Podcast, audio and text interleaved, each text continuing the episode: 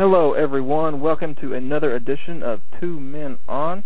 We have Mike Polidoro again with us for this episode of the show. Mike, how you doing? I'm good, Scott. How are you, man? I am great. Johnny, are you there? Yes, sir. Welcome again, Michael. Good to have you back. It's fantastic to be back. It's like I never left.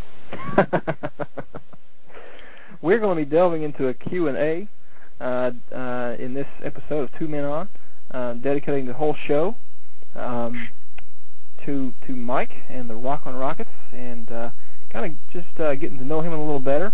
And you know, I, I kind of thought we'd we'd look at this um, kind of in the way uh, if if if you guys uh, recall the um, uh, extra innings uh, stories that uh, Buck Bradley has has conducted several times over the past uh, in, in the past uh, with with different managers.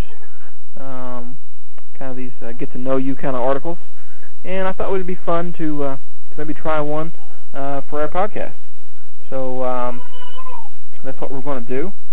And um, Mike, I'll start it off um, right away. Uh, something I want to touch on um, definitely when you took over the Rockets. Um, you, you you took a perennial contender uh, and and proceeded to frankly strip it down and, and sell the parts within a matter of weeks. Uh, the Rockets have, you know, you, you've definitely put together a nice collection of young pieces since then. But can you kind of explain what your general strategy was in, in totally revamping uh, that that former squad? Sure, sure. Uh, with, with, with the club, what basically happened is, is, is I think we spoke uh, probably April 2nd, April 3rd. Like it, it was the first week of the baseball season when Mhm. uh, when, when I took over the, the former Berserkers. And I think it was two days later I was jumping on a plane to go to Cuba for a vacation. So on that plane I had my iPod, a baseball preview magazine, and this video orientation email that you sent me. That was probably about hundred long. Like. So, uh, so I'm in Cuba. I don't swim. I hate the sun. I hate the heat. So I'm basically in the shade for a week, just going over baseball preview magazines and going over this roster, trying to figure out what exactly I'm going to do with this team. And, and my thought was, uh, my uh, my thought was that I'm not sure if this team is going to be good enough to win the championship. And then even if if the team does win a championship, you know, if the team wins, it's not really me winning a championship. It's it's the team I took over winning a championship. And you know, like for me, if if I take over a team and they win just based on the parts I already had, that's not me winning anything. I really can't brag to Scotty about my team beating his team because it really wasn't my team beating his team. So my, my thought at that point was, okay, uh, I'm going to try to raffle these guys off one at a time and, and hope to bring in enough pieces where the team is going to be really good going forward. Um, the the, um, the first guy I took was Matt Holliday. He's just a guy, for whatever reason, I've never liked him. I don't know why, but the great numbers. I just thought that park really made him look a lot better than he was. So I sold him off. And then I just went one by one and just sold guy after after guy after guy after guy. And, and it got to the point where I think from the 28 guys on my major league roster that I started with, I think I'm now down to six players from that, from that original club. Wow, That's amazing. that is amazing. Well, I mean, are are you happy with the results so far of your fire sale? Uh, you know, I'm, I'm pretty happy with it. Like, like with these trades, you know, you're you're always hoping to find that one sucker GM who's going to trade your Caron Butler for Kwame Brown. Like, you're always looking for that guy. Uh, but it's, it's hard to find that guy. And in the VDR, as much as I love, it's impossible to find that guy.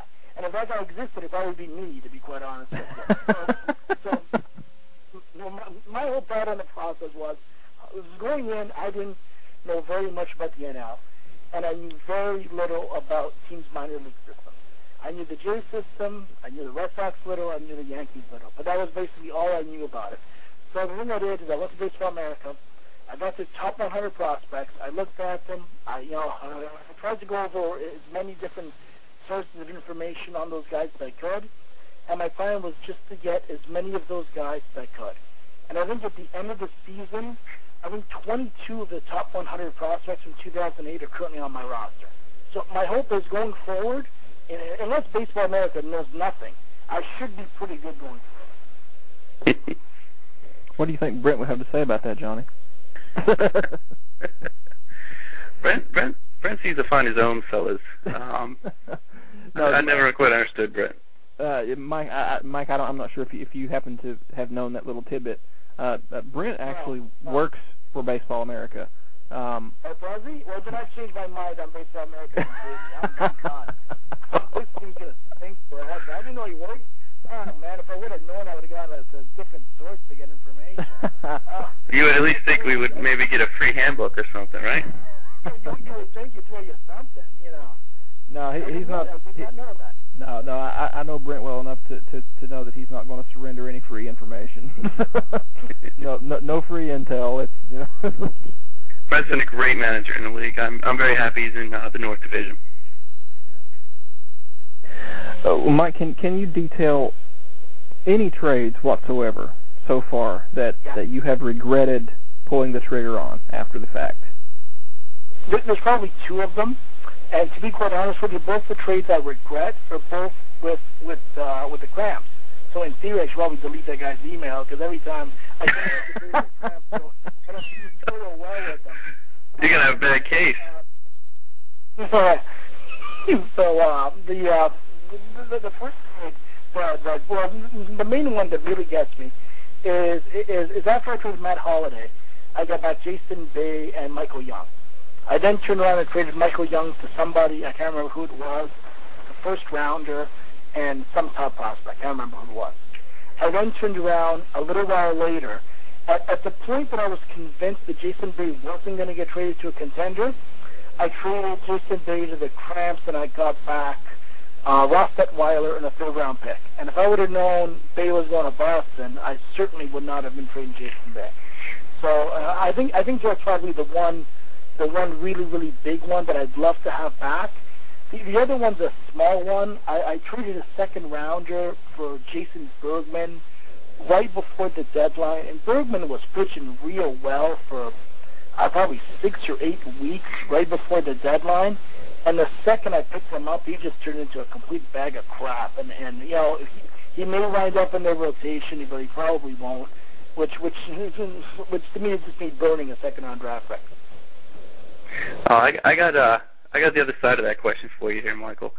Was Sure. was was there any one player you targeted, like a guy you just had to have? Yeah, uh, probably a couple of them. Uh, the the, the uh, well, basically for a couple of months I was reading up on a bunch of guys, and, and the two guys that I couldn't I couldn't find any expert to see anything bad about Jeff Clement, the catcher in Seattle or DH, whatever he's going to play this year, and I couldn't find anyone to say anything bad about Cameron Maybin. And Scotty did not want to trade Cameron Maybin. Every time we talked about a player, I'd mention his name, and that would end the conversation. and so we, we so finally finally made a trade, and I'm sure he's probably not really happy about. No, I'm not. uh, Javier Vazquez and Jason Isringhausen. So basically, at the time, you know, it was basically half his half his minor league system. that that was And, that was uh, not a very good. Uh, that did, that did not work out for me. No. yeah. So uh, here's one guy I really I really wanted to bring in. Clinton was the other one that I really wanted to bring in. Um, that's probably that's probably the two guys. Uh, like the, like the two main young guys that I really want to bring into the club. Hmm. Okay. Um, the other the other question I had regarding the fire sale is that it, it seems that you're just about done. It seems like you've moved just about every veteran on your roster. I know we we made a deal uh, the other day, the other week, uh, for Carlos Guillen, um, and I, I think you were telling me at that time that once once that last guy was moved, you'd be done. So what what now would would other GMs have to do to get in your ear about some of your pro players? Yeah, well, my, my basic theory going into this season is I'm not going to be real good at the beginning of the season. I'm hoping to be decent by the end of the season, and then hopefully starting next season, I'm, I'm hoping not to be a laughing stock. Um, so my theory was to trade anyone over the age of 30. If I can get value for anyone over the age of 30, I would move them. The only guys left on my roster that are over 30 at this point are Cordero, who will be there for not much longer. He will be shipped right after draft day. and Scott Downs, who is just you know you know some guy. Like he's hardly anyone important on my team. Uh, besides that, I, put, it this way, I'm done trading unless I get knocked on my ass, which doesn't happen very often. Or uh, come April or May, I, I have got probably a dozen pitchers who may or may not be, you know, may or may not be guys that, that are starting in the majors. Uh, the main ones I got Eric Hurley, uh, Jojo Reyes, Gio Gonzalez, Homer Bailey, Greg Reynolds, Troy Batten, that's Cecil, which I think seven guys, all of which could be in the minors this year, all of which who could be in the rotation. If enough of those guys wind up in their rotations in the majors and they're not bad, at that point I would probably begin taking offers uh, for Bedard and, and, and I'd see what else I have. Because uh, if, if enough of them end up starting for their clubs and they're not bad, I'm going to be in a real luxury position. I'm going to have 14 or 15 starting pitchers. And the vast majority of those guys are going to be under the age of 26. Yeah, that is a that's a nice surplus to have. Well, to to to move away from from the Rockets a little bit and and and to to kind of get to the uh, j- just to you, Mike, for a second. Um, can you describe what your earliest memory of the game of baseball is? Hmm. Earliest memory. That's, that's a good question, Scotty. Um, being in Toronto, I think anyone who was born about the same time as me, I was born in 74, has got the image of George Bell dropping to his knees in left field and catching the ball that run left East in 1985. So uh, I'm pretty sure I have memories before that of the Jays. Like I would have been 11. Uh, I had watched a lot of games before that. But the, the one major memory when I was young would have been that one. Uh, well, the overall baseball memory, though, would have been me playing Little League. I probably would have been nine or ten years old. And, you know, I'm in a family. When we grew up, we played soccer. My parents are Italian. The only sport we played was soccer. I'm a horrible soccer player, just just a horror show of a soccer player. So by the time I was 10, I'd convinced my father to have me play baseball. So it's game one of the season. I'm playing second base, and I was a pretty good little second baseman for a 10-year-old. And the first batter pops one up, and it felt like it was a mile high. Like when you're 10, everything feels like it's a mile high. And me, like an idiot, I'm waving my arms, saying, I got it, I got it, I got it. And I look up, in the last second, sun gets in my eyes, and the ball bounces like five feet behind me. and I pick it up, I look over my father, and he's just shaking his head like, so you can't play soccer, but this is your game of expertise, is it? And I'm laughing. I'm like, that's great, that's great, yeah, great. so uh, I guess that would be my two, two earliest baseball experiences. That's great. H- have you always been a Jays fan? I assume you have. Yeah, yeah. You know, I remember being a kid, and you know, uh, I'm in the suburbs, and you know, you take two buses to go down to that that dump exhibition stadium they used to play in. and for two bucks, uh, you would just it's in the grand. Basically, it's a football stadium converted to baseball, and the outfield seats wouldn't even look at the field. They're kind of aiming outward. So for two bucks, you can go, you know, uh, out there and, and hope to get one of the more reasonable outfield seats. I probably under watched 50 games as a kid out there.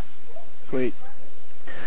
If the Jays left Toronto, Oh, which almost happened a little while ago. what what U.S. team would you adopt and why? Oh, if the Phillies didn't win last season, I would have said the Phillies. I I, I don't know why, but I always thought Philadelphia is just like is the ultimate sports town. I love that fan base. They're just, they're just a bunch of lunatics. I, I love that fan base.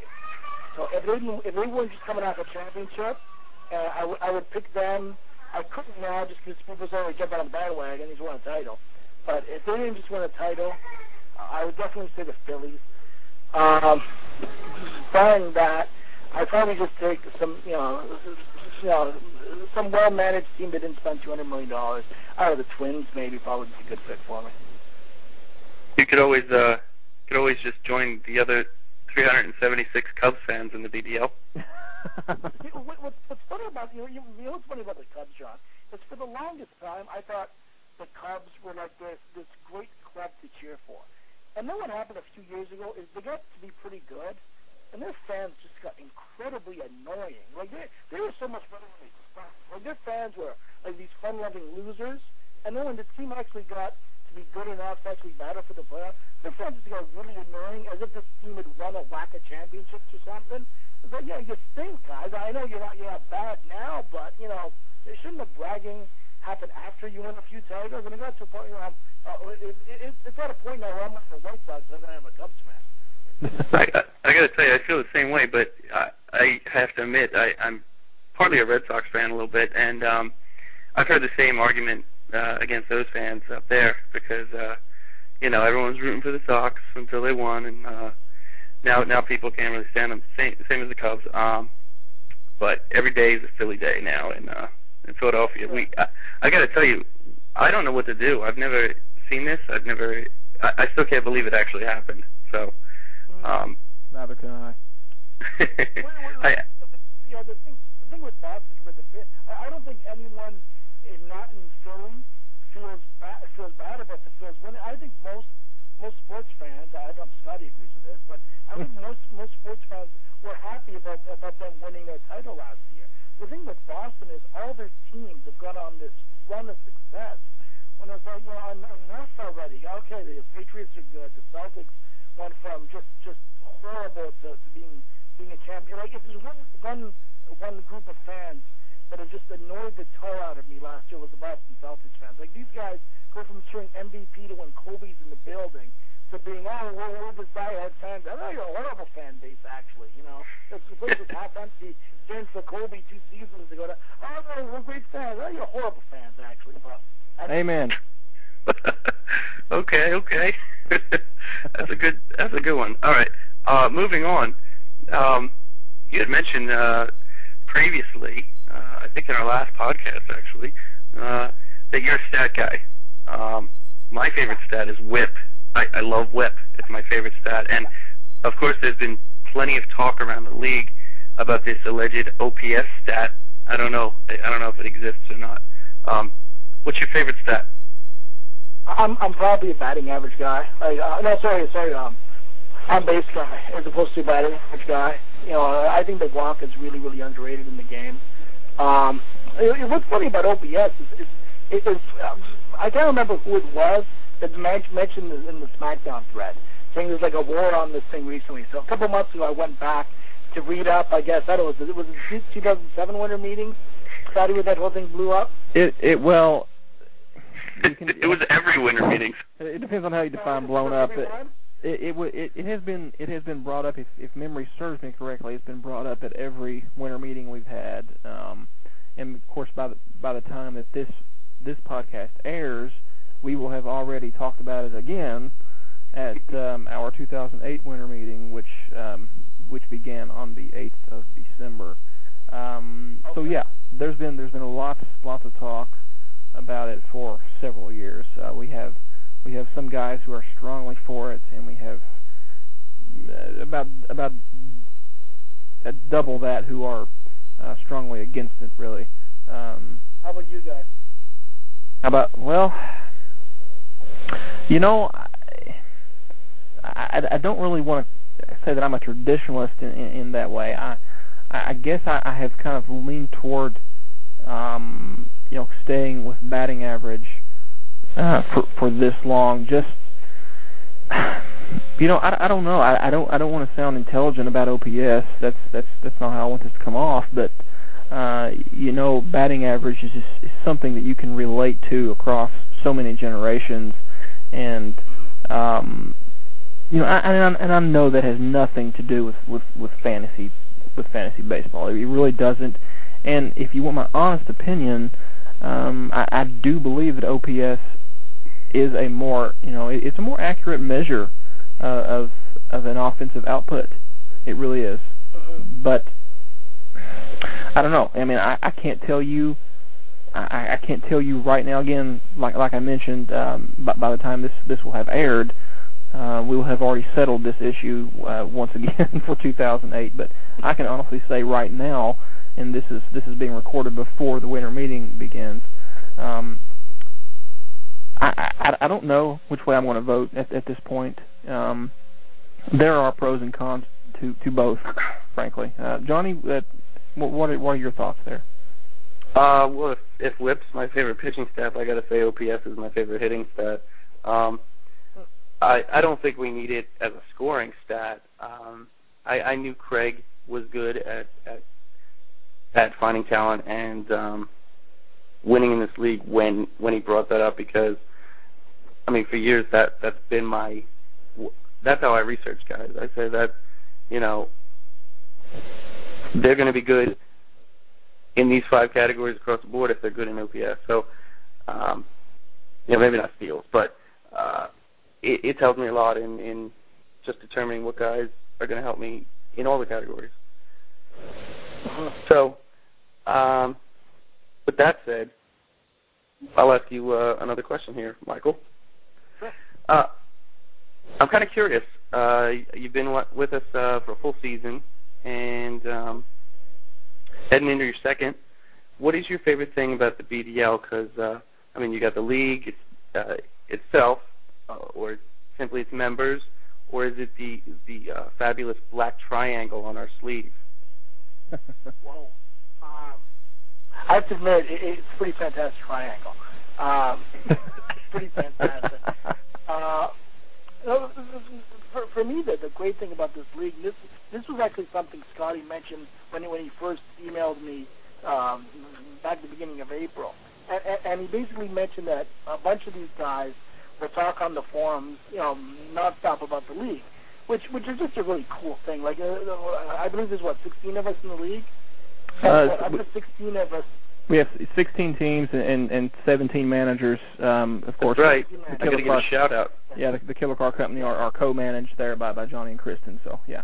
Uh, now my new wife. And it was, and it's, it's a fantastic move on his part to, to bring her up at this point for, for personal safety tonight. uh, but the, uh, the the best thing about the league is we got probably 10 or 11 guys who are really, really active on the forum. And you know, the, the great thing is just, you know, uh, over the course of, of five or six months, I've, I've got got to know a lot of the guys really well. I know Scotty far too well at this point. I know I know way more information, and he knows way more information about me than I would have ever thought either of either of us would know at this point. I probably made trades with 13 or 14 of the 16 teams, I would imagine. Like it, it's just it's a really active league. The, the guys are always uh, in in the vast majority of cases, the guys are always around. It, it just makes for a real fun league.